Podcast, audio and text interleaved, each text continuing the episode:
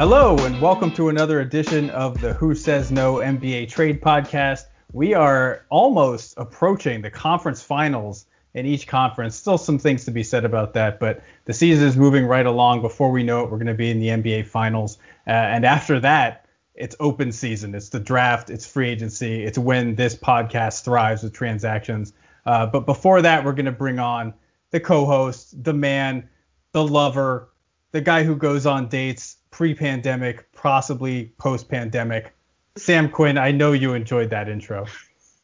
I did enjoy that in- intro. We just talked for 20 minutes off air about our love lives, so I guess that's what we're doing. We're just bringing our personal lives into the podcast now. Let's give the people what they want. anybody listeners, by the way, if anybody knows anybody. But you also don't enjoy being set up, as, as what no. I've heard. Um, I somebody in my life tried to set me up today. I'm not going to get too specific, but it's not really my thing. So if you're gonna try, it's one of those things where it's like you come at the king, you best not miss. Like you try this with me, you'd better get it right because if you get it wrong, I'm not going to be too happy. You've heard it out there. Anyone interested, single and ready to mingle. Listen, we host a very popular podcast. Tens of people listen to us talk about basketball trades every. I don't even want to say every week. We we do this sometimes. Uh, the point is, I'm a catch, so keep that in mind when you're coming up with dates for me tens of listeners, ones of comments. We're just crushing it right now. Uh, but anyway, speaking of relationships, Damian Lillard and the Portland Trailblazers, they they have a little a little fraying going on right now. I wouldn't say it's fractured. I would say there's some fraying. Um, obviously, let's just preface everything we're going to talk about with we have no inside information. We don't know if Damian Lillard wants out. All we know is that he had that weird Instagram post where he said, you know, kind of basically, how long am I going to continue to be loyal? Um, the coach has been fired. The coach that he wanted withdrew his name. So we have no idea what's going on with the Blazers. Yeah, well, we got more. Be honest about what really happened there. The Blazers said to him, like, we're not reporting anything. We're just using common sense because Jason Kidd was a terrible NBA coach who has some off-court stuff that we won't get into now, but let's just say isn't very good. What we can pretty safely say happened is the Blazers went to Jason Kidd and said, We're not hiring you, but we'll let you withdraw your name and hold on to a little bit of grace in this situation. That's what happened. Uh, that's one theory. Another theory is that he wants to coach the Celtics or another team that has an opening. Woj report earlier this week where he lists all of the assistants that are interviewing for that job. Jason Kidd was not on that list. So I've heard there's a conspiracy on Lakers Twitter that says that Jason Kidd is still trying to take over the Laker job from Frank Vogel. Ooh. Good luck if that's the case. I do not think that's going to happen. But really, what I think is going on here is that nobody wants to hire Jason Kidd because nobody should want to hire Jason Kidd. In any case, we have no idea what's going on with the Blazers. One thing is clear: their team, as currently constructed, is not championship material. Um, I, you know, for one, was pretty hopeful after the moves they made last offseason, bringing in Covington and Derrick Jones Jr. kind of beefing up their wing rotation a little bit. Um, I thought it would help their defense. I was 100% wrong. They're a horrendous defensive team, and that was never more clear than in the playoffs against the shorthanded Nuggets. Uh, so it's not out of the realm of possibilities that Damian Lillard might, depending on what they do this offseason, look at that team and say, look, I'm in my prime. I need to go to a contender. This team is not it, is not going to win a championship during my prime, so I want out. So if that's the case, let's make some fake trades. Well, can I throw this out to you from the Portland side of things? We keep hearing like, oh, they want to hire Mike D'Antoni, they want to hire this experienced coach, like they want to try to make the defense work. We saw Neil Olshey's really, really ridiculous press conference where he basically like blame Terry Stotts for kidnapping the Lindbergh baby. Like, that was so weird. That was such an odd thing to happen. I, I like was he gonna call him Judas at a certain point if they'd let Jesus, Neil. Like he really he comes out and basically says, This was not on me, this was not on the players. We basically he had a bad coach and that was what was yeah. wrong with I, team. I gave us a winning roster. Well, as you know, like Carmelo Anthony and Enes Kanter clearly defensive stoppers as your backcourt or your backup front court rather. Like Jesus, Neil, like take a shred of responsibility here. But here's my point: that team is so far away from contention.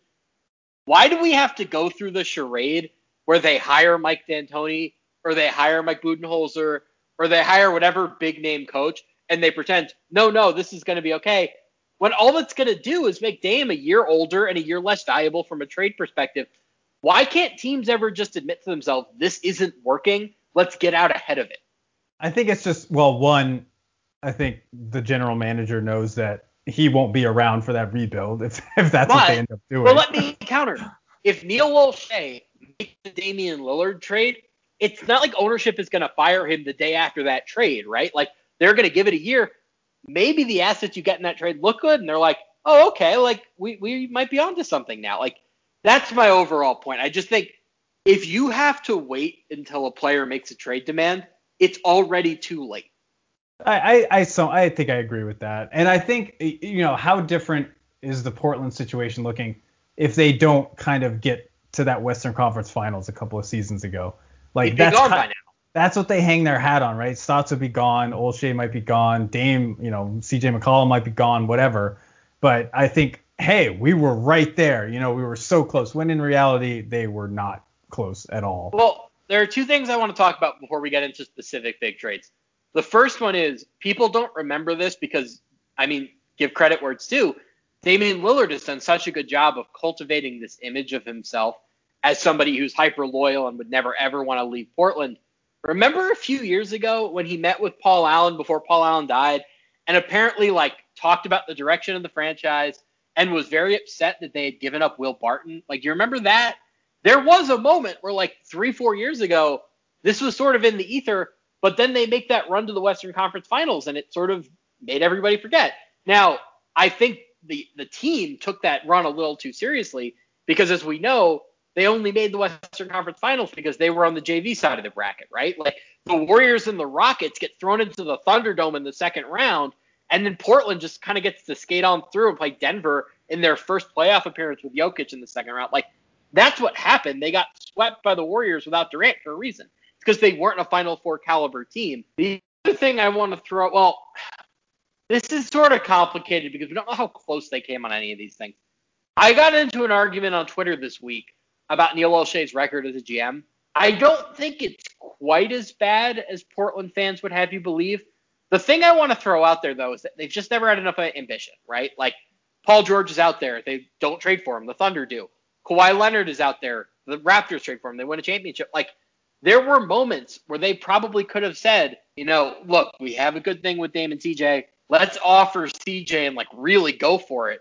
But they never did. And if you look at the moves that they've made over the last I don't know, five years, it was always basically just like, let's add this role player, like let's add this guy who can be a good bench point guard for us or whatever. Like their biggest addition since McCollum, I mean Robert Covington, sure, but like Evan Turner getting that seventy million dollar contract, basically to be their third ball handler.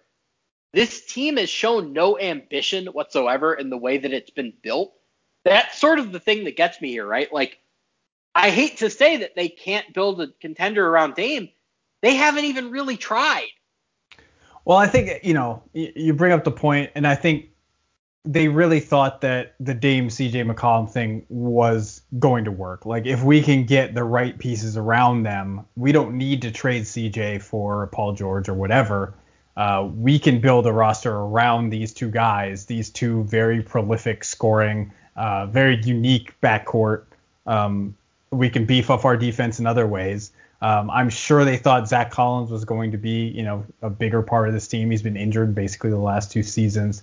Uh, I think they thought Anthony Simons is going to develop a little faster than he has. Not that he's bad, but he's certainly not ready to contribute on a championship team in any meaningful way. Um, but ultimately, you have to make that decision, right? And it's it's do we break up this core that we know works, we know is going to be successful in the regular season, get us into the playoffs, uh, at a relatively high seed every single year. Um, and then there's going to be questions in the playoffs, or do you mortgage that, go all in on something that that might not work? I mean, say they get Paul George and he ends up being, you know, pandemic P, but in Portland, and they end up losing in the first round anyway. Now you've getting rid of CJ McCollum, and everybody's well, like, why did we get rid of CJ on, McCollum? Hang on, hang on. If they had made the Paul George trade, you know who they'd have right now?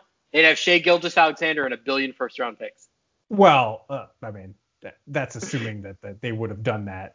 I'm just saying that's where I think they'd end up. Like what I think would have happened if they hadn't made a real run with Damon George is they would have ended up trading him to the Clippers because he would have wanted out the same way. I think the Kawhi fa- situation is fascinating, right? Like, if the Raptors can win a championship with Kawhi, like, why can't the Blazers? If they had had Lillard and Kawhi and run into the Warriors without Durant, they could have beaten them, right? What's the? I mean, I you have to go back, but like, what's the Well, offer? What's the offer? That So the trade that the Raptors made was DeMar and Poeltl for Danny Green and Kawhi, and there was one first round pick in there. Would it be so far fetched for the Blazers to have said CJ, Zach Collins, and a first round pick for Kawhi and Danny Green? Like that's about the same value, right? I mean, I think now, I think back then, maybe Demar was a little bit more highly regarded. Um, I, think, CJ was too. The only like the difference between them was that DeMar was in the East, so he made look- the All Star team a bunch of times. this was also before CJ started shooting as many threes as he does now, and it was also when Demar's lack of three point shooting wasn't quite as detrimental to a team. So, I mean, it, it's it's close. I mean, depending on what kind of other package you can put in, it's definitely close. I think they could have pulled it off, especially because CJ was younger at the time. That's just my personal opinion. We, as far as we know, that was never offered. It never seemed like Portland was in it. But my point was, there were inflection points where they could have really gone all in and like really tried to make an active decision to build a championship roster. And what they always did was, no, we're good. We'll just use our mid-level exception and add like a six man. Yeah, and I think they thought the Covington trade was going to be kind of a push over the top, and that looks like a misstep in hindsight. I think the trade itself was fine. It's just he wasn't enough. That's Well, the thing, right? Like Robert Covington, I think he's a little like Draymond in that he is the better your defense around him is, the better he's going to be, right? Because he's not a great man defender. His value comes in what he's doing off the ball as a helper. But if everybody's getting beaten, like sure he can cover up some holes, but he can't cover up an entire defense. There's also the uh, Reddit theory that you pointed out that sometimes people trade for Robert Covington just to get their coach fired. So, So this is the last three teams that have traded for Robert Covington have now fired their coach. For those keeping track, I have Robert Covington in some of the fake trades we're going to talk about today. So just get ready, coaches. You're going to lose your job. yeah, poor guys. So speaking of fake trades, you want to get into this? It's just going to be a, a Dama Palooza. We're just going to fire off Dame. Yeah, I have seven trades in front of me. I know you have a couple as well. Um, Yeah, I don't have seven. You overachiever. You want to go first or should I? Uh, why don't I go first? I'll just Okay. I'll just start with the basic structure that I think a lot of people will probably be thinking about.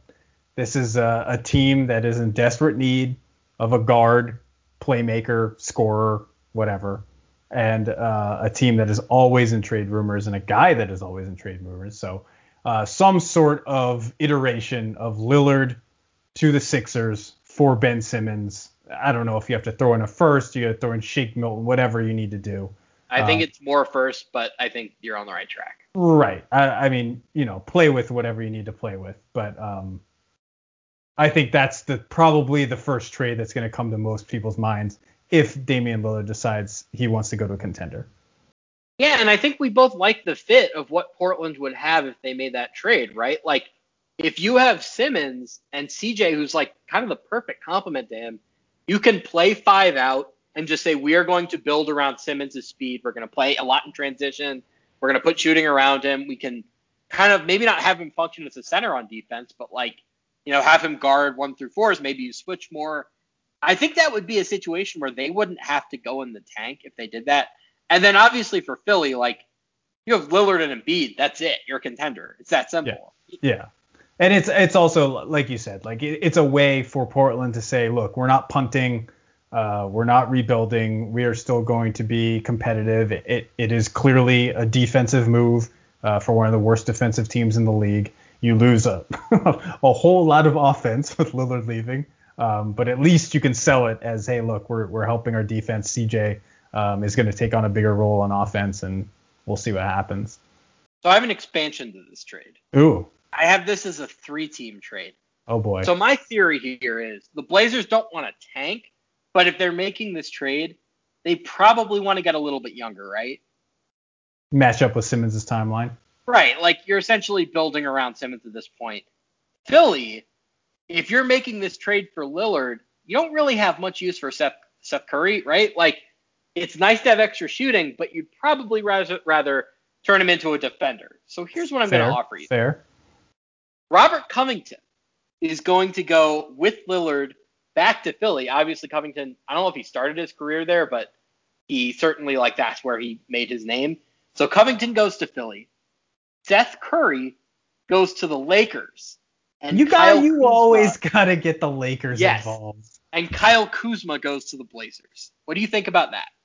Kyle Kuzma is now a trade piece to bring defense to your team. Is that what you're trying to tell me?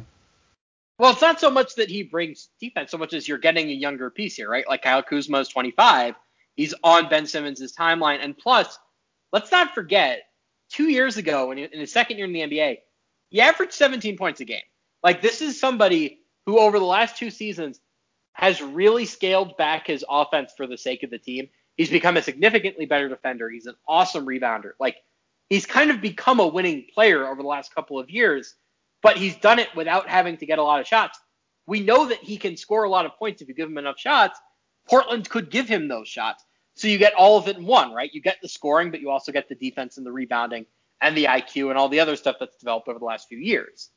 So you're looking at uh, Simmons, McCollum, if you decide to keep him, Kuzma, Norm Powell ish. I just, you can't you can't let Powell go for free. You got to re-sign him. Right. So that's kind of your core. Yeah, and I mean, if I were them personally, I'd probably like start Ben Simmons at center and switch everything, right? That's how you play with that group. What about Nurk? Nurk out? He's already said that he doesn't, I mean, he doesn't honestly, know what his future in Portland is. Nurk has done everything short of saying he wants out. Like he he's I think he wants a new situation. I don't think it really makes sense to play Nurk with Simmons, right? Like Nurk sort of occupies similar spaces on the floor and does similar things, albeit at a much worse level than Joel Embiid does. Like he's got a little bit of that mid-range jumper. He's kind of a bully ball guy. I don't know. It doesn't really make sense. I think if you're gonna if you're gonna play with Ben Simmons, if you're gonna get him a traditional center, he's either got to be an awesome, awesome roll man, or he's got to be able to shoot a little bit. Right. And I think that that if if you're trading for Ben Simmons, you want to put him in a role that's not like what he was in Philly. Like you want to see can he be Giannis? Like can he Yeah. get to the basket uh, with reckless abandon with, you know, playing the other four guys around the perimeter. I think that's what you need to do. And you want to be the fastest team in the NBA too. That's Right. the other thing. You just yeah, want to up on get out in transition. He's such a ma- like a menace in transition. I love when he just gets a full head of steam and goes to the basket. I, He he is so much more graceful in transition than Giannis is. Like I don't want to deride Giannis because Giannis is incredible in transition too. But Giannis is like a freight train versus Ben Simmons is like a bullet train. and he's such a good fin- he's a more creative finisher too. Like Giannis is either dunking or getting fouled most of the time. Uh, Simmons ha- he switches hands. He can use both sides of the rim. Um, really, really fun player to watch in transition. So I was actually thinking that watching the playoffs, I'm like, he can't shoot. He's gigantic. He's an athletic freak. Like, could he could he just be Giannis somewhere? You know, if if given the chance, and that's very hard to do with Embiid on the court, obviously. So let's look at this from Philly's perspective a little bit. We can talk about it with Covington or no. Let's say their core is essentially Lillard, Thybulle, Embiid, Tobias Harris. I think I'm forgetting one guy of relative import. Maybe they have Covington, maybe they don't. Maybe they have um, Danny Green back, maybe they don't. Do you think that team has a chance against Brooklyn? Yes, hundred percent. Yeah, I agree. I agree. Yeah. I think Brooklyn would be favored, as Brooklyn should be against pretty much anybody.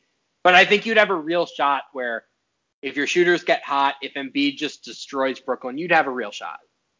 And the Sixers offense, don't sleep. Did you see, see that stat? They're the fifth team to score at least 120 points in six of their first eight games of the Okay. postseason. Don't forget They played- five they played the Wizards in the five of those Washington games. Wizards. Yeah. I love stats. I- That's why I love stats, man. Like you can, You can, yeah. I'm just, I'm not going to take any offensive stats against the Wizards too seriously. And also, just like, let's praise me a little bit for getting Seth Curry Ooh. to the Lakers. Can you think of a better fit than that? That was, I mean, that was my first thought. I was like, you're just Yeah. swindling this to try to get the Lakers another championship. I mean, Well, listen, if the Lakers have to give up a first round pick to make this happen, I would 100% do it. I can't think of a better fit than Seth Curry. first of all, how good has Seth Curry been? I mean, this guy just, he just doesn't miss threes. So, the fun fact I originally proposed this version of this trade, but instead of the Lakers, Seth Curry was going to the Knicks for Obi Toppin, and Knicks fans just lost it. They were like, "Why would we trade Obi Toppin?" And I'm like, "Have you guys seen what Seth Curry's been doing?"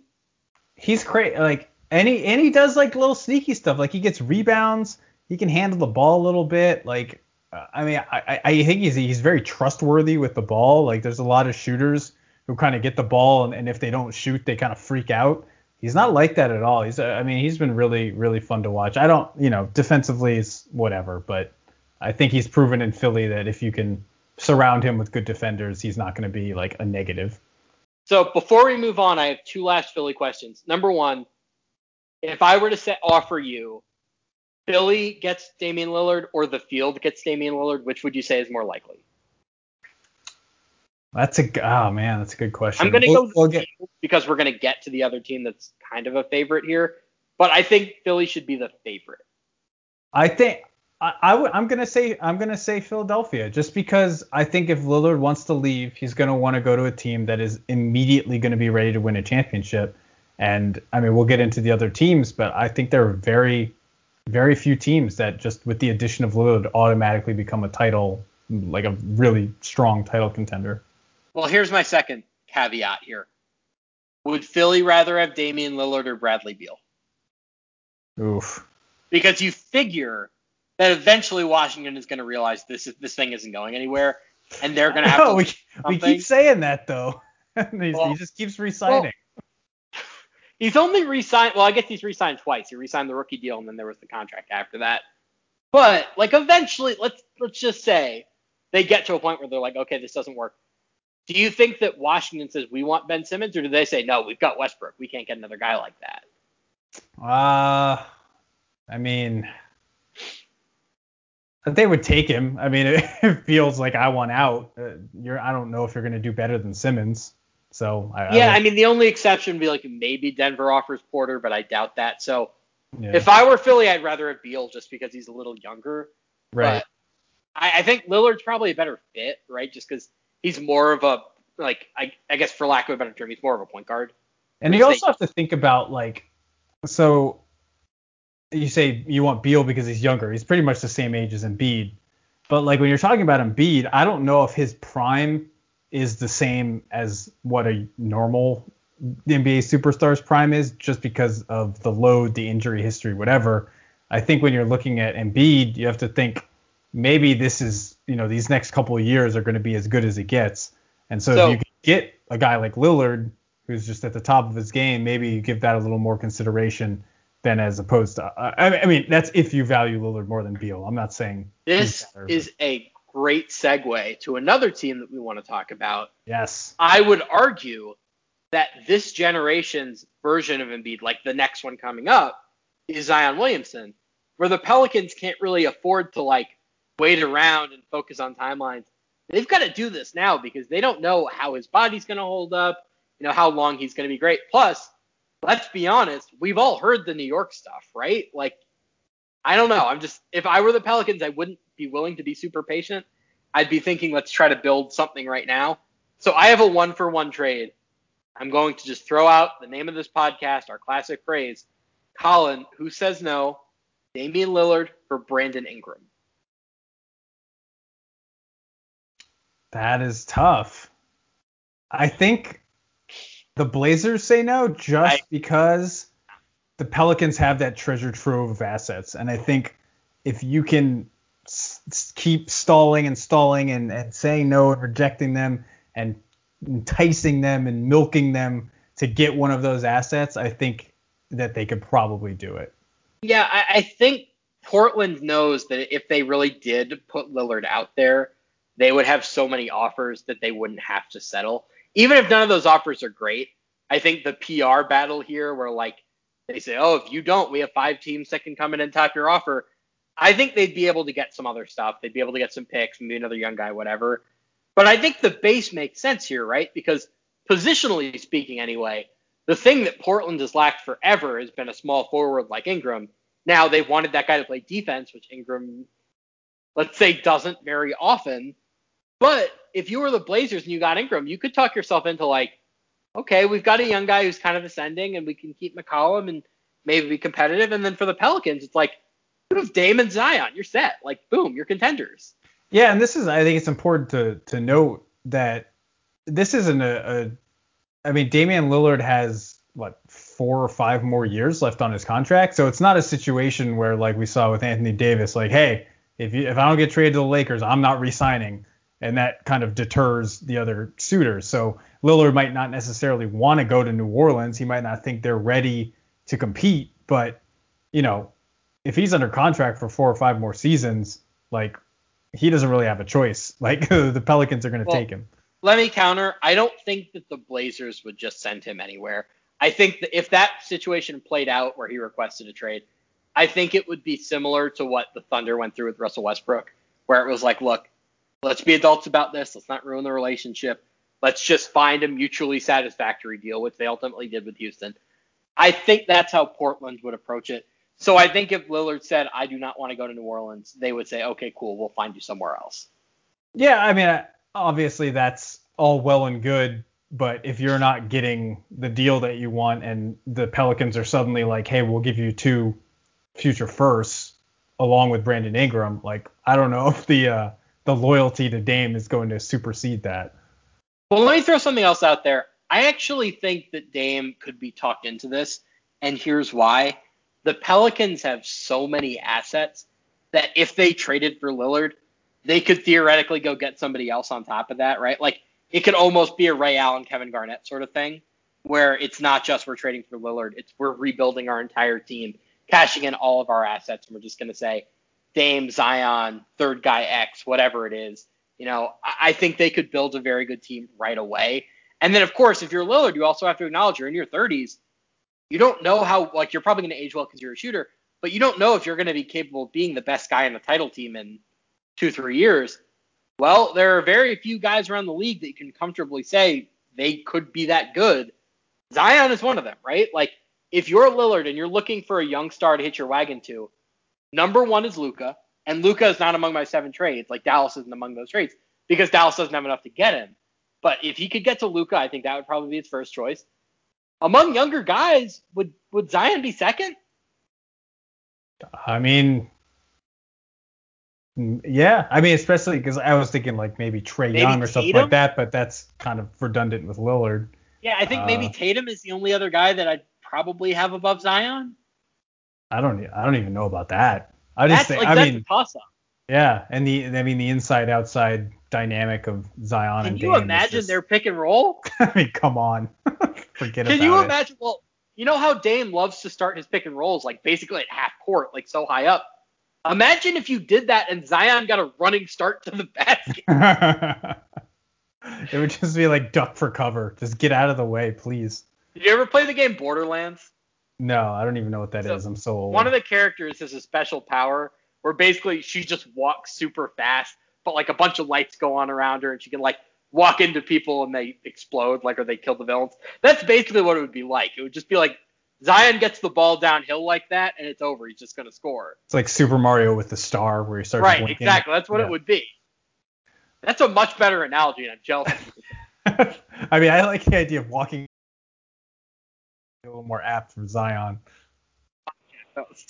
I have a uh, a variation of that. It's it's okay. it's similar. So it's uh, the Pelicans get Dame, and let's throw in Robert Covington because he's everybody's favorite trade piece uh, gives them a little more defense. I think probably makes them a little more win now.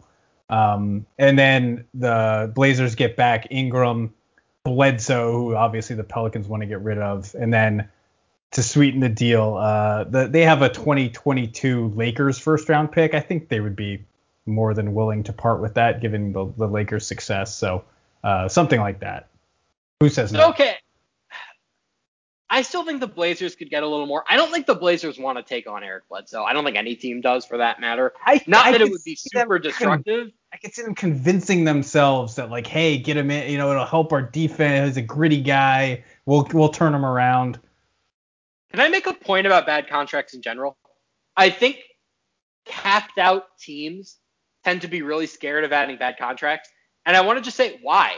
What are you losing out by doing this? You're not going to have cap space anyway. Like the Blazers aren't going to have cap space for years as is. If I were them, I'd be kind of eager to take on Bledsoe in this situation. But that's not how teams think because owners are cheap. it's 18 million a year, so it's not like like Kawhi. It's not like you know Andrew Wiggins. Uh, no offense, Wiggins. Sorry. How dare you sully Andrew Wiggins? Sorry, I didn't mean this. It was the first. I will I have I'm you sorry, know. I'm sorry. He is a positive value player that our colleague Brad Botkin swears as a top 50 player in the NBA. I think he's up to like 32 now. I, I think Well, the longer the longer During we go, the play-in game, didn't he get up to like 13? Wasn't there a point where Brad was like, I don't know, like, would you rather have Andrew Wiggins or Jaylen Brown? it's, it's close at this point, honestly. Who can say? Wig- Wiggins knows his role. Um, but yeah, I just thought that you know adding a uh, one a, a draft incentive for the Blazers and two having the Pelicans get someone who could uh, help a replace Ingram and b help get them more towards a winning now type of situation. Yeah, I think you in general are underestimating the number of picks it would take for Portland to do this. Like, I think almost any version of this trade is going to end with the Blazers getting like two or three firsts, in addition to whatever young guys. But I think we're generally on the, the on the same path here. I think to me Ingram is one as a like is a first like because you know what do you that's Okay. the type of player you're looking. Hypothetical question: You do you cover draft stuff more than I do. What is the lowest pick you would trade Brandon Ingram for right now in this coming draft. in this coming draft? Lowest. I mean, uh, the top five are generally considered to be future superstars. I'm not in love with Kuminga, so I would probably say four. That seems to be the consensus right now, right? Yeah. Like that people are starting to fall out of love with Kuminga, and they're starting to really like um, the Florida State guy, Scottie Barnes, right? Oh yeah, he's but he's not. I, I, I mean, you know, it's the draft, so who the hell knows? But he doesn't seem like the. He, he seems like a, a B, like a. He's not going to be your guy. He's going to be someone who really helps a winning team. Um, Yeah, based on what I've heard about these guys, I would rather have the top four over Ingram. And I think Kuminga's potential is so high that when you factor in the contract, I'd rather have Kuminga too. Number six, I would rather have Ingram than number six. Right. Yeah, I think that's pretty much the, the consensus. And I talked to somebody today who thinks Ziaire Williams is going to be uh, the arguably the best player in the draft. So see about I that. that guy has a long hill to climb, but okay, you know what? I like hot takes. And by the way, can I guess that he stayed off the record with that? Oh no, he's on the record. Oh, so there's there's a name attached. You look at Okay, I like. CBSSports.com in the coming Okay. weeks, and you might you might see Colin that. teasing is work. All right. right. All right. What's your next trade? My next trade. So um, it's very much in the vein of uh, the Ben Simmons trade. It's a trade that the Blazers want to stay competitive. They want to stay, uh, be able to convince their fan base that they're still trying to win now.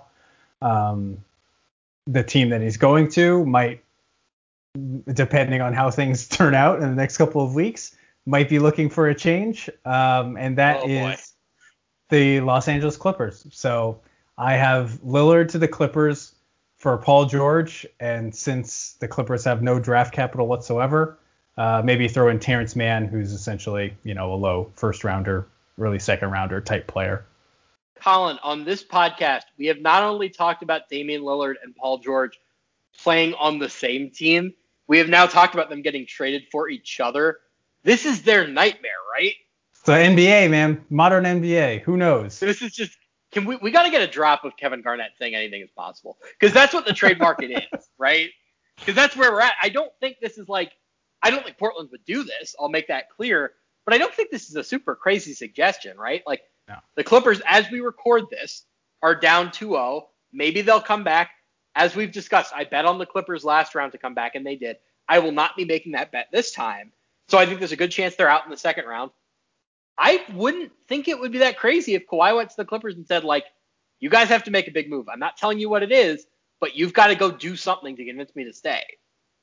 and Kawhi insisted on Paul George coming to the Clippers. Clearly, that I mean, like like everything comes with the caveat that maybe they come back from 2-0, whatever. Um, but that it has not worked out thus far the way that Kawhi probably thought it would. Um, there are very few players in the league who you could say, "Hey, Kawhi, we're bringing in X," and Damian Lillard is certainly one of them that Kawhi would get very, very happy and forget all allegiances to Paul George immediately if they were like, we can bring in Damian Lillard. Uh, the Clippers clearly, clearly need a playmaker, uh, a perimeter ball handler type guy. uh, playoff Rondo was not not the answer. He got DNP'd. playoff Rondo, not regular season Rondo, which I was screaming for all of last year. Playoff Rondo got DNP'd. So they clearly need a point guard. Um, I think that would make Kawhi happy. And for the Blazers, again, it's a guy who, you know, in theory helps your defense. Uh, is can take on the either primary or secondary scoring load, whatever you want to call him in McCollum and you guys are you stay competitive in the West. I mean, you're still, I don't know, you're you're fighting for the the seven eight Play seed in. maybe playing. Okay, let me just let's let's do an exercise here. Portland has traded Damian Lillard for Paul George. Great, like that's the trade. Woohoo! Are they better than the Jazz next year? No. Are they better than the Suns? No. Better than the Lakers? I don't like where this is going. Better than the Clippers? No. I can do this all day, I promise you. Better than the Warriors. No, no, Better than the Mavericks. No. Better than I assume the Pelicans are going to be better. Let's say the Pelicans. Uh, yeah, maybe. I think that's where it starts to at least have some debate. Oh, better than the Nuggets? No. No. Forgot about the Nuggets. Um. Well, Jamal so Murray's right there, potentially better out. than Memphis. No. so already, that's eight teams that are better than them before we even count the Pelicans. I gotta tell you, I'm not convinced they would make the play in. Are they gonna get a new coach? They're gonna get Jason Kidd and everything's gonna be good. Yeah, imagine if they hired Jason Kidd after trading Lillard. Now, I would just say I understand in some markets the idea that we have to stay competitive to be financially viable. Portland is a one sport market. They love that team so much. I don't know. I just don't see what they really gain out of trading for Paul George if they're giving up Lillard. Like, if I were them, I would probably be trying to rebuild, or at least like do something where you get Ben Simmons, who's younger and extends your window, but is also a win now kind of player. I don't know, like if you're going this route and you can't get a player like Simmons, just trade Lillard for a bunch of picks, trade McCollum for a bunch of picks, reset this thing, and start over for the next year or two. I do wonder what Paul George would look like like in a new scenario. Like I, I wonder if all this playoff P pandemic piece yeah, can I just offer you a theory on him? Yeah maybe Paul George just isn't built for super teams, right? Like, because he was really good in the playoffs when he played for the Pacers. Maybe he kind of just has to be an underdog. Yeah, I mean, it's uh, we see it all the time. Like, you know, it's a situation and scenario and coach and all those things make a difference. And uh, he's just when he's on, he's so freaking good. And he just, I think Doris Burke said it during the last game where they were, they were like, uh, the Clippers are have two superstars or supposed to be superstars, and clearly she wasn't talking about Kawhi. So it just sucks that this this has been this is kind of going to be his legacy unless he has another, you know, either this Clippers team turns it around or he has another kind of leg of his career with someone else. But I mean, he's he's really really good. He just has not been great in the playoffs recently. I think he is a candidate for Dwight Howard like renaissance with an old team like, say later in his career, like after this Clippers contract, the Pacers are really good. I could 100% see him going back and making a big fuss about it. But I think the Clippers panic move, and we've talked about this several times, is Kemba Walker. And now we've seen Serge Ibaka had back surgeries out for the year. Oof. The Clippers quietly have a bunch of expiring salary next year, so they could just offer like Serge Ibaka, playoff Rondo going back to the Celtics, and like one other contract for Boston just to get off Kemba. I think that's their panic move. Yeah, I can see that, but I, I do think if they had a chance to get Damian Lillard, I, I do course. agree. I do agree with you that the Blazers are probably passing at that offer, yeah, considering the other ones that they'll most likely have on the table if Lillard does demand a trade. Um, but for the Clippers, I mean, obviously, they would love to have a guy like Lillard. What what else you got? All right, I've got several more. I'm. Do you feel like arguing now or arguing at the end? Uh, let's argue now. I got more steam. All right, man. Let's do this. Golden State Warriors. I am all in on this idea. My trade is Damian Lillard for Andrew Wiggins, James Wiseman, and all of the picks. That's it. That's the all trade. of all of the picks. Whatever it takes. Like you know, I keep forgetting you're not a Marvel guy, right? Well, I wasn't when we started this podcast, and then the pandemic happened, and we, me and my oh, wife watched the majority of Marvel movies. So. Yeah. So whatever it takes. That's the philosophy of this trade. Whatever it freaking takes. Obviously, as most fans know, Damian Lillard grew up in Oakland, but he's sort of been supplanted in the Bay Area by Stephen Curry, who became a legend in Lillard's home city, sort of like Isaiah Thomas, you know, in Chicago, where Michael Jordan became a legend in his city. I personally think that the Lillard Curry backcourt would work perfectly together because we're seeing this in Brooklyn right now, where the, the Nets have James Harden and Kyrie Irving. Who cares about defense? All you have to do is score enough points that the other team can't possibly catch up. If you have Curry, Lillard, Klay, and Draymond, that's it. You're fine. So when Sam first approached me with this trade, uh, truth be told, he did mention it before the podcast. Uh, I immediately yeah, thought plan this show out. As as he's tried to do before, I immediately thought he was trying to trade Klay Thompson. I was like, how dare you? Just don't even think about it. Then he tries to tell me that the Golden State Warriors are going to acquire Damian Lillard and they're going to keep Stephen Curry, Klay Thompson, and Draymond Green as well. Like, okay. Yes, of course. My counter. Of course. Here's my counter. Who can top the number two overall pick last year? I'm going to say a pick between six and eight this year, and all of their own picks. And we've talked about this on the show before. I would really be trying to get late stage Warriors picks. If you can get a Warriors pick in 26 or 27 or 28, when Curry and Draymond and Klay and Lillard would age out, that pick is really valuable. So if you're rebuilding, who's offering more than that? Okay, well that's a, an important distinction to make. First of all, uh, it's not the number two pick in last year's draft. It's James Wiseman. So we need to keep that in mind. Okay, that, here's my counter. What were we calling DeAndre Ayton before this postseason? We were calling, oh, oh, they should have picked Luka. Oh, they should have picked, you know, Trae Young. They should have done this. They should have done that. DeAndre Ayton looks pretty darn good right now, doesn't he? They, they still should have picked Luka or Trae Young. They still should have. That, that's, that's, that's beside the point. yeah, my point is, if you could trade for DeAndre Ayton right now, that seems a lot more attractive than it would have a couple years ago, right? Right, yeah. but you're you're trading for James Wiseman right now, not after an incredible playoff run. My point is, Ayton can be kind of a blueprint here. That's all I'm saying. Is you're well, taking a super talented kid and you're putting him in a no pressure situation. Right, and what you're saying is Portland is blowing it up. They're like, screw this, we're gonna trade oh, and McCollum. Right, we're gonna do whatever we need to do. We're we're going full Houston Rockets. Uh, we're gonna let Wiseman do whatever he wants. We're gonna take the seventh pick and 14th pick and whatever the Warriors have in the future and just bottom out. And that is a bold strategy. It's not one that I think Portland is interested in doing, particularly if they have someone like Lillard who they could get an established young star for. Um, the Warriors, obviously, I, I'm incredibly intrigued and would love to watch those guys on the court together uh, to see yeah, what that looks like. Coming home montage ready. Yeah. Um, oh man, could you imagine that montage would be 11 minutes long.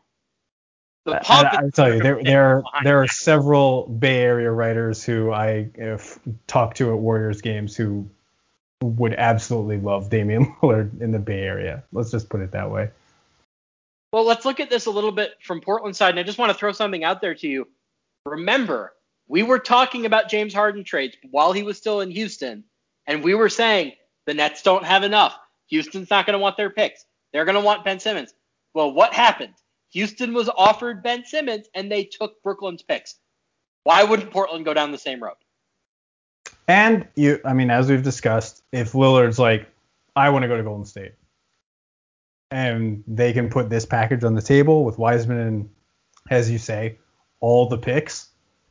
I mean, if you want to do right by your superstar and you get that in return, not the craziest thing in the world. Let's talk about how it would actually work on the court. It, do you think they would be good enough to beat the Nets? Yeah, that's the question. Well, I mean, obviously the caveat is what does Klay look like? But I think even if he's just glorified Joe Harris, I think they have enough to compete. Well, the real question, ironically, is I don't necessarily think it's the Nets they'd have to worry about. I think it's the Lakers. Because if you've given up everything and all of a sudden you're going up against Anthony Davis with like I guess Draymond at center, that's kind of an issue. Maybe, but most likely Anthony Davis is going to be on the shelf, so well, it doesn't really matter. The term you're looking for is street clothes, Colin. On the, sh- uh, the sh- like elf on a shelf. Is that not a? No, um, my point is, I think it would be one of those situations where they would be right in the picture. It would just be a matchup thing. I think the Lakers would cause problems for them depending on what else they do this offseason. But I think if the whole goal is let's put it let's put a team together that can score with Brooklyn, Lillard and Curry does that. And you know what? If your defense is a problem, so is theirs. And by the way, you have Draymond and they don't. Like that starts your defense at a really good place. I think yes. I, I watched Draymond Green defend Anthony Davis in that play-in game, and that was a thing of beauty. If you had, uh, it's just, I mean, I guess it's it's also a conversation of like what direction the NBA is going. Like, I think I'm assuming you've gotten this question a ton over the last year. Like, is, is does Brooklyn play good enough defense to win an NBA title? And the question is, does it really matter? Like, they, I think they've played better defensively than most people expected heading yes. into the playoffs. Not everybody, but most people. Um, but even if they didn't, I think that the way that the NBA currently is structured, I, I think having an offense that's that potent is almost it, it almost doesn't matter how great your defense is. You have to be competent, you have to be smart, which obviously the Warriors would be. But I think with that offense, even going against a team like the Lakers, unless they get some infusion of, of offense, I think it would be really hard to keep up with the Warriors, eh, even as good defensively as the Lakers are. The Lakers would have to come up with something. And by the way, like I've been saying all offseason, their move is throw everything at Portland for McCollum. McCollum is the perfect fit for the Lakers, but obviously I, I we don't know what they're going to do with McCollum, especially if they keep or trade Lillard for that matter. So I don't know if the Lakers could score enough with that team. The other thing that I'm kind of interested in here is what has Golden State's biggest issue been dating back to when they were winning championships? It's that even when they had Durant, when Curry went to the bench, the offense died. I can't imagine a better bench point guard than Damian Lillard. Oh my God. It, so like, just... here's what you're doing. You're running. You have your starters, obviously. You have all four of those guys together.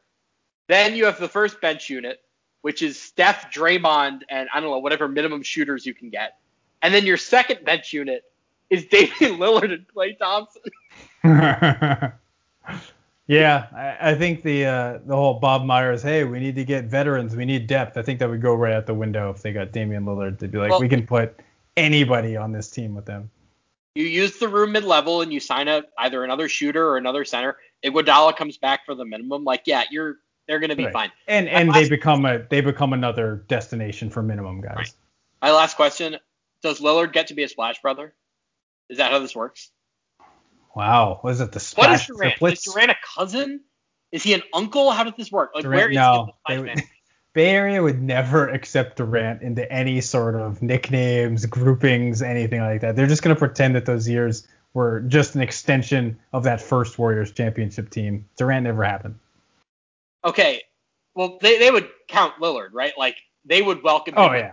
arms. There would be there E40, would be no question. E40 would no be at half court presenting him with like a jacket, like riding out in a lowrider, even though they're in San Francisco now. But it would be really complicated for him because they'd retire his jersey before his first game. But what would he wear?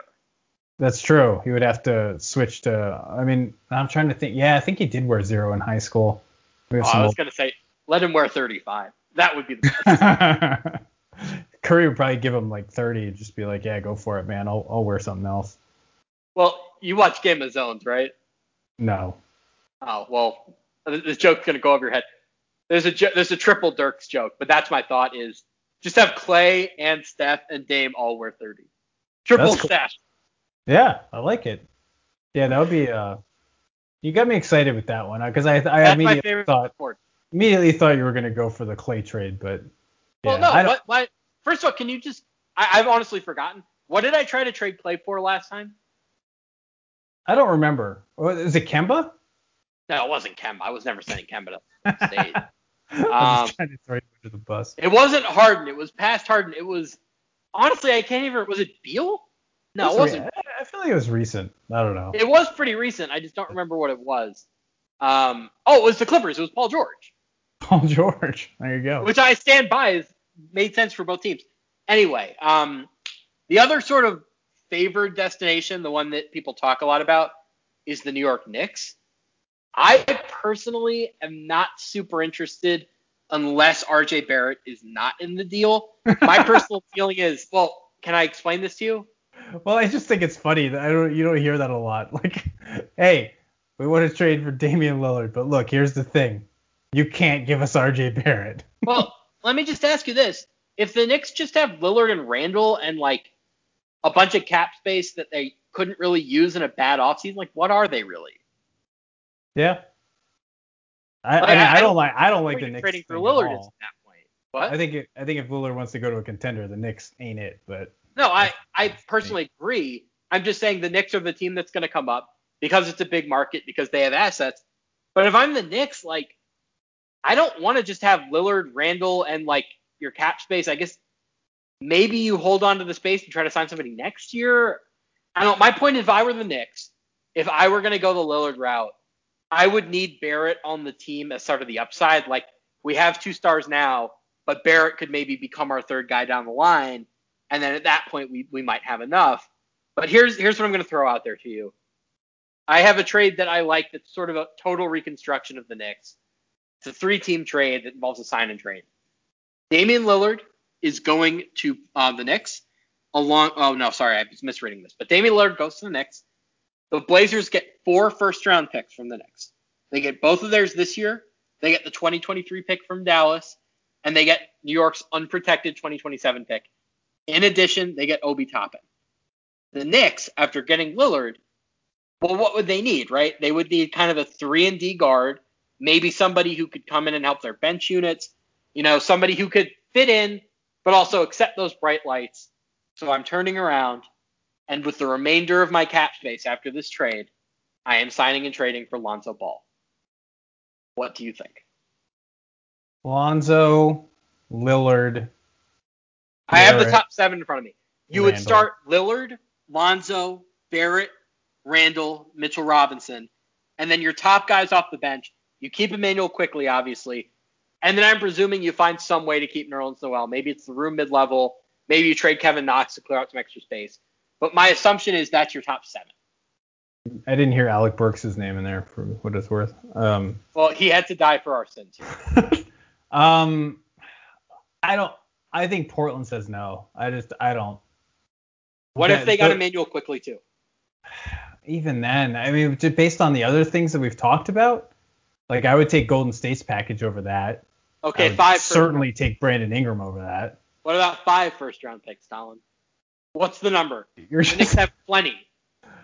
I, I, it always comes back to the same thing, and it's really a difference in philosophy between the both of us, where you are much more willing to blow it up and start from fresh, you know, rebuild, and if I get a chance to get a young player who I think can still help me win while I'm rebuilding, I'm gonna generally go for that. I, I just I, these no, picks are. I just I don't know. I want to argue with you on on your philosophy here. I think I want to battle for the soul of this podcast. The most important thing you get when you trade a star is not what you get in the trade.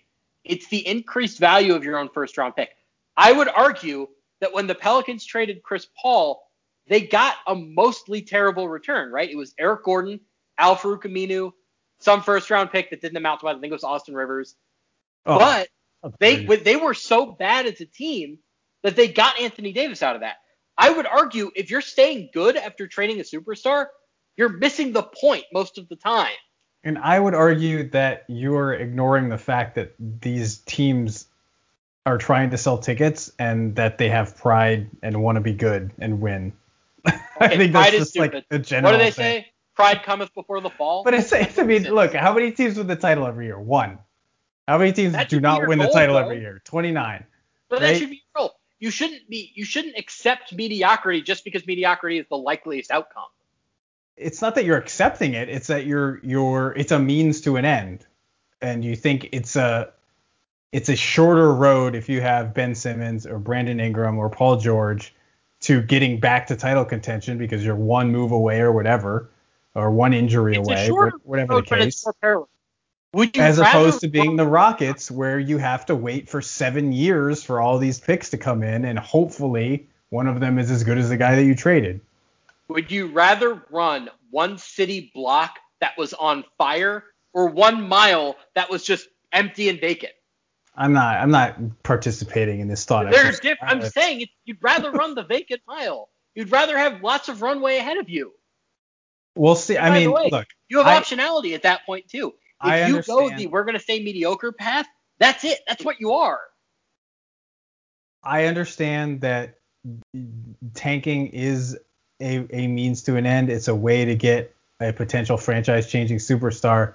I just think even after you get that star, so many things have to go right because you're starting from such a low place that even if that star comes in and he's Luka Doncic, you need to do so many things around him to finally get that team to win a championship that I think you're you're in I mean I won't say it's the same boat, but you're you're in a place that that if you got a star now that you would just kind of end up being in the same mediocre place. Does that make sense? Okay, two counterpoints to that. Yes, you have a lot of stuff in front of you, but if you're going into a full scale tank, you get a lot of bites at the apple. You're going to get several lottery picks where you have a chance to make this right. You're presumably going to have a lot of cap space that you can use. Like, my point is, yes, there's a lot that you have to do, but you have a lot of opportunities to do those things.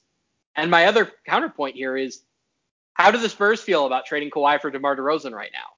Like, where has this gone well? Is my point.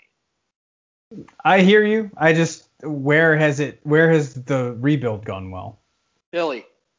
They have they, how many years, titles? Now they're they going to make the Eastern Conference. How many finals. titles have they won?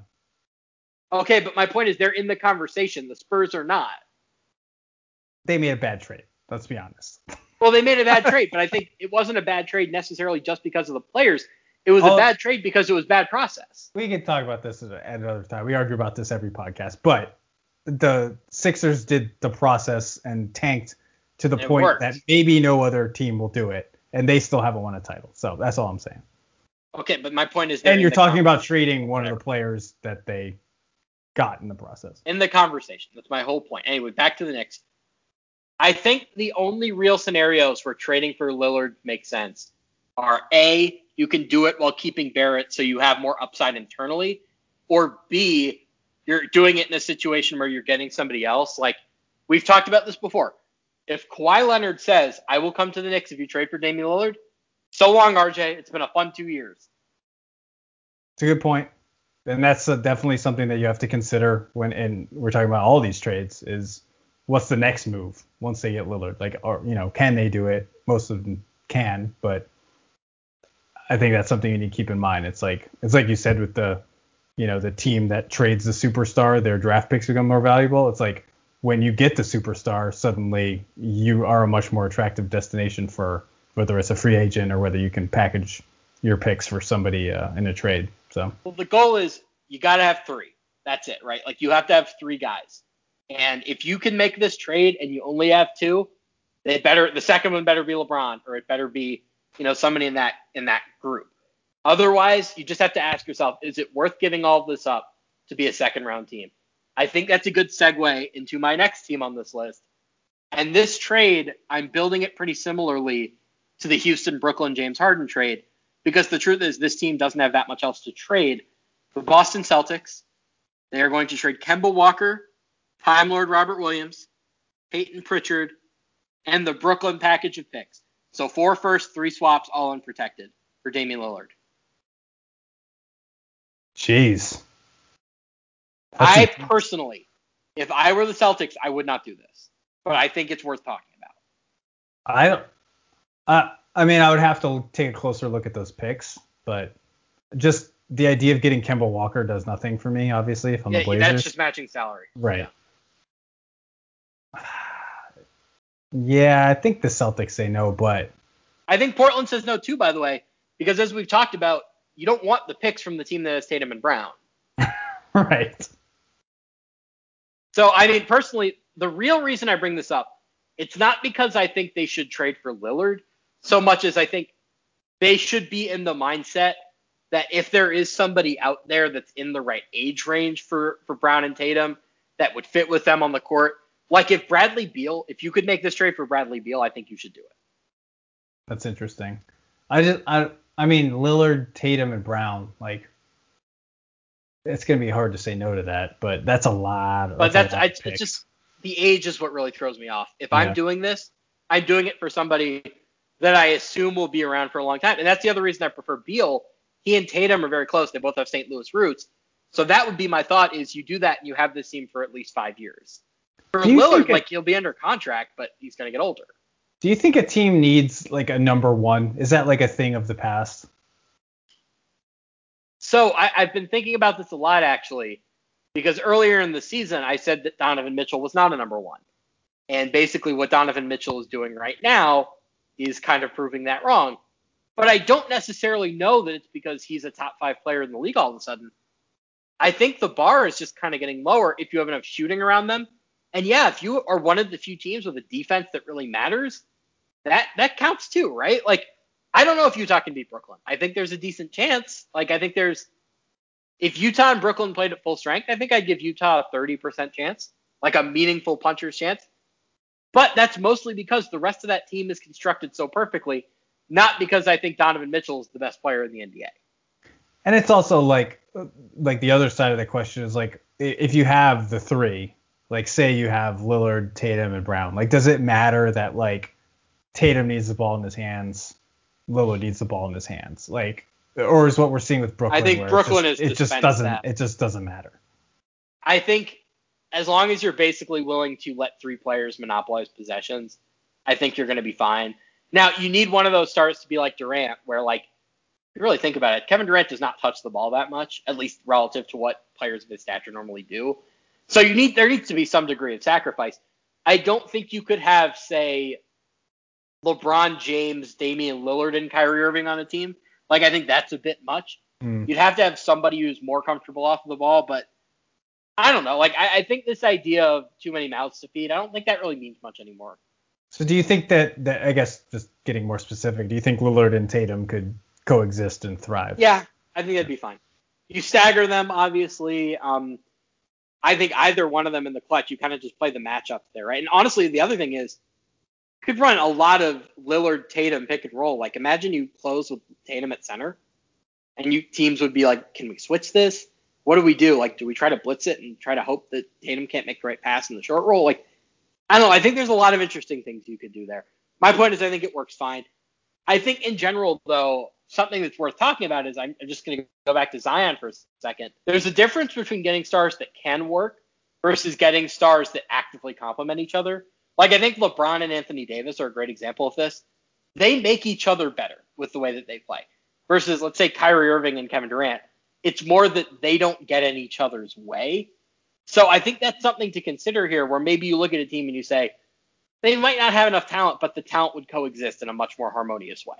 Right. It's like the old like, you know, are they working with each other or is it just like your turn, my turn type of thing? And both we've seen both work. So Well, it depends on the talent, right? Like the Warriors, like Steph and KD didn't really have that many actions together, at least compared to what we thought.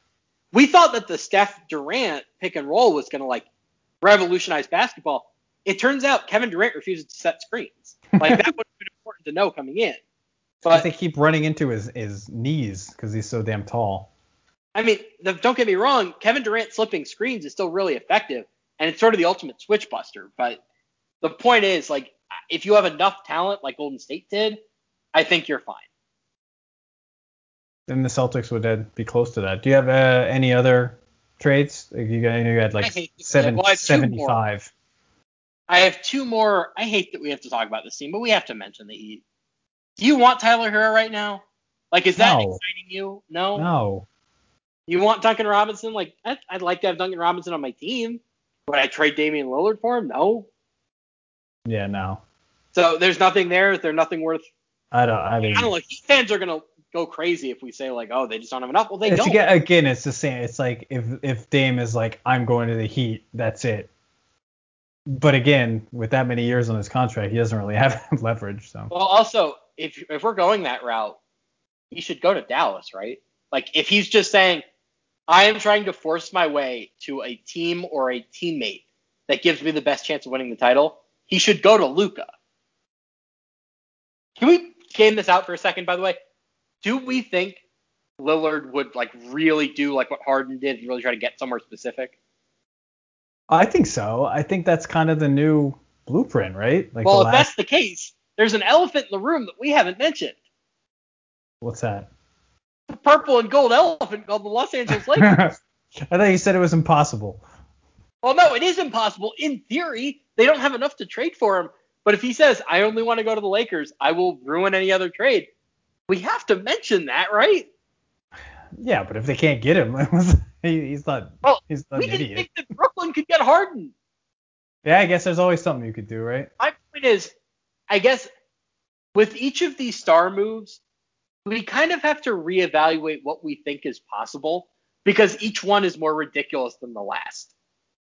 And it's true, and it and it's, it's like you ask, do you think you would pick a specific team and hold out for it? And I think that's what that's what we're at now. Like if you're demanding a trade, it's because you want to win a title, and if you want to win a title, you've got at least one team in mind, possibly two or three. But you know, I, I don't think. I, well, it's like I was gonna say, I don't think Dame would want to go play with LeBron, but I mean, that I guess all that's kind of out the window at this point. Like teaming up with with other great want- players is just an ine- inevitability. If he was going to go somewhere specific, do you think it's likelier that he'd force his way to LeBron or that he'd force his way to Golden State? Factoring in that he's from Oakland, I would say that that's probably Golden State. Um, Right. That's it. Also, just like like the reason Kevin Durant went there, besides hey, we're gonna win a gajillion titles, was he you know he said a million times that he just wanted to see like what playing with players like that would would unlock in him and w- what level of basketball they could get to.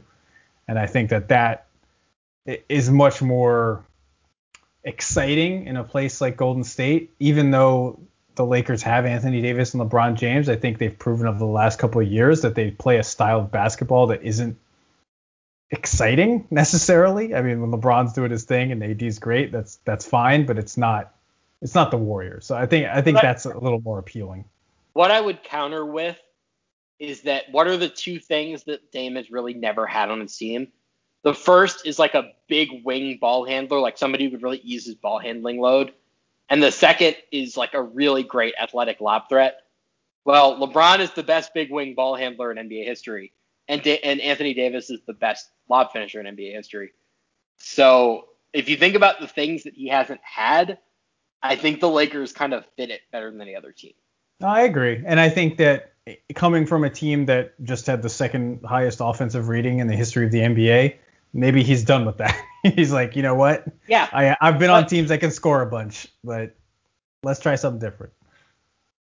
So the last trade that I have, and we're just gonna for now let's write off Miami. Like, look, it's the Heat.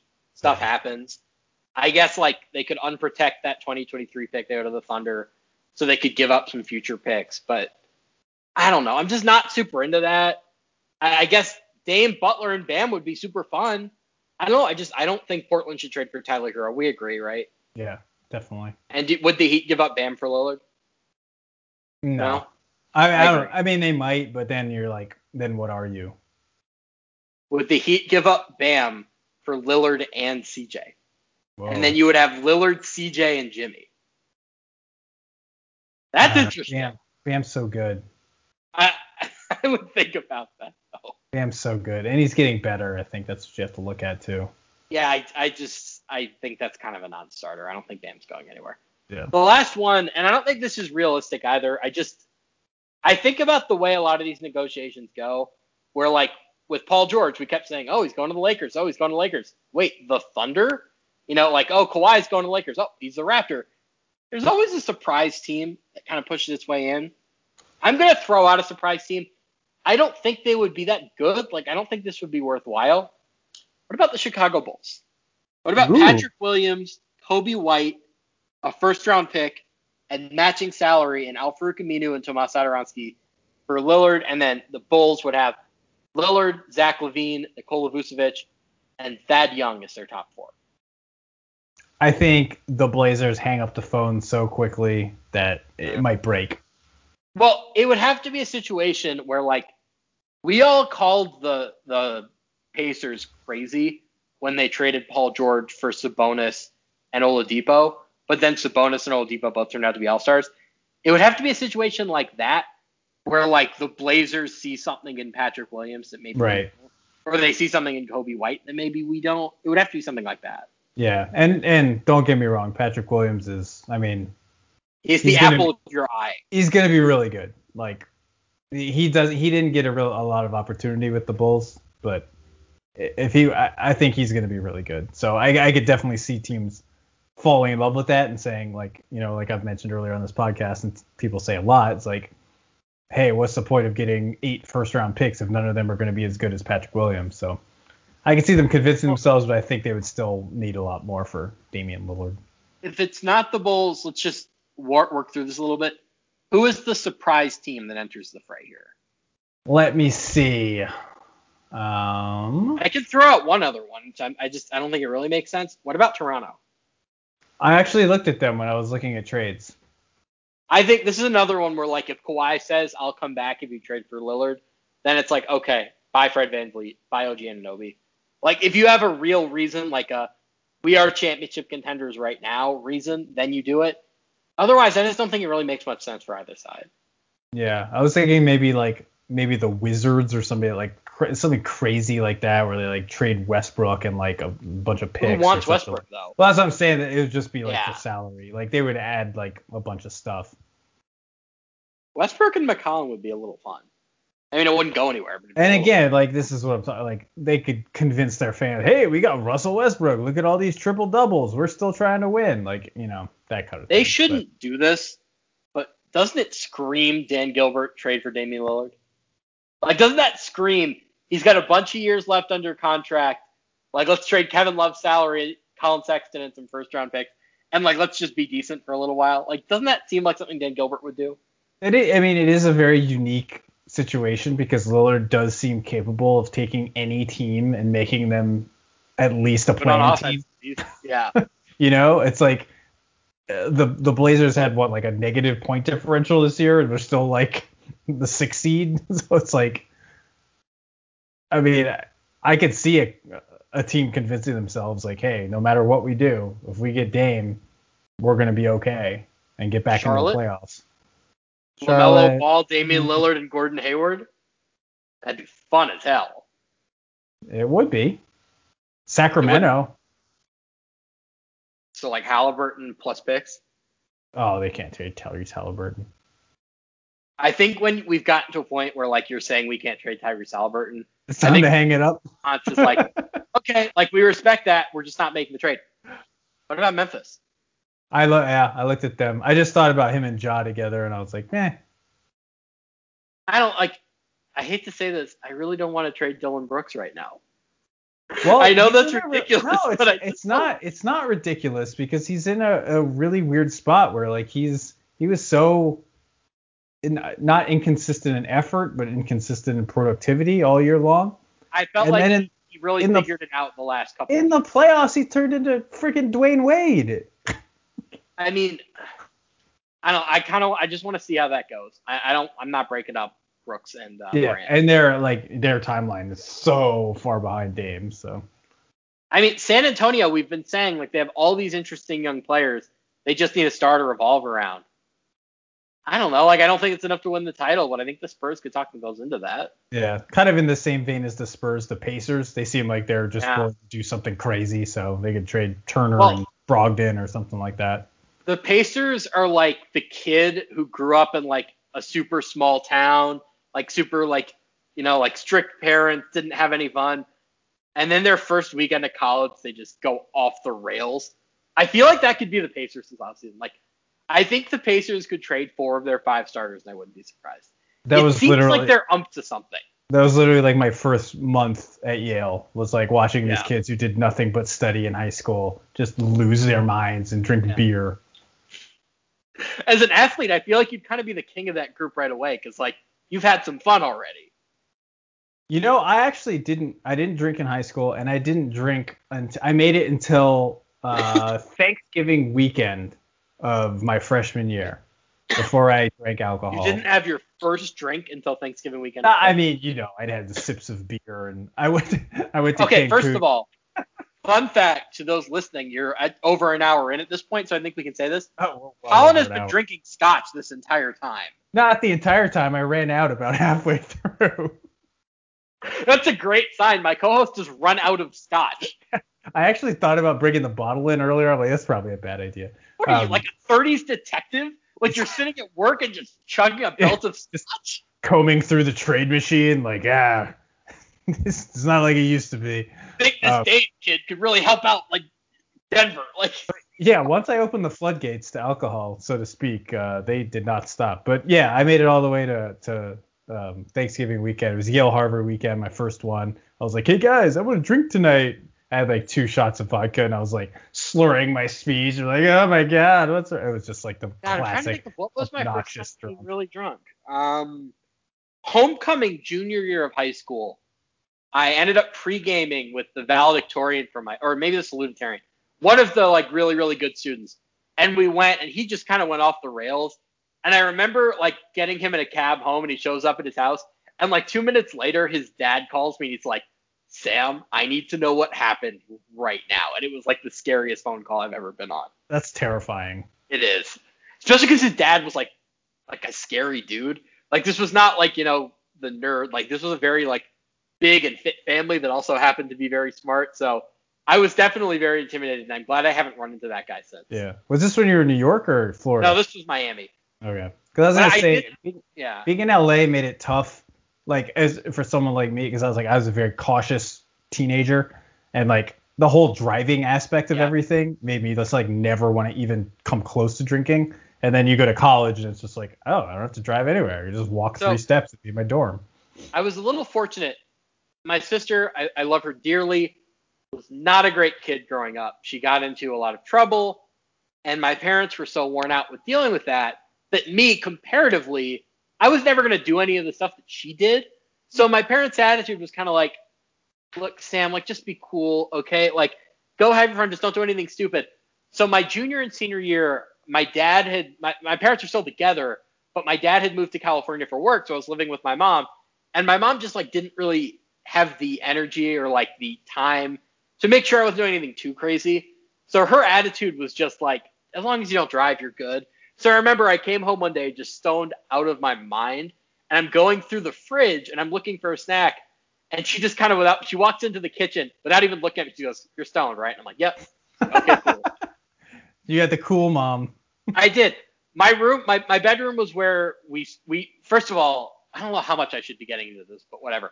Let's say we've My- reached the my best friend in high portion school- of the podcast. my best friend in high school and I, this is when we just started gambling, which I have not stopped since.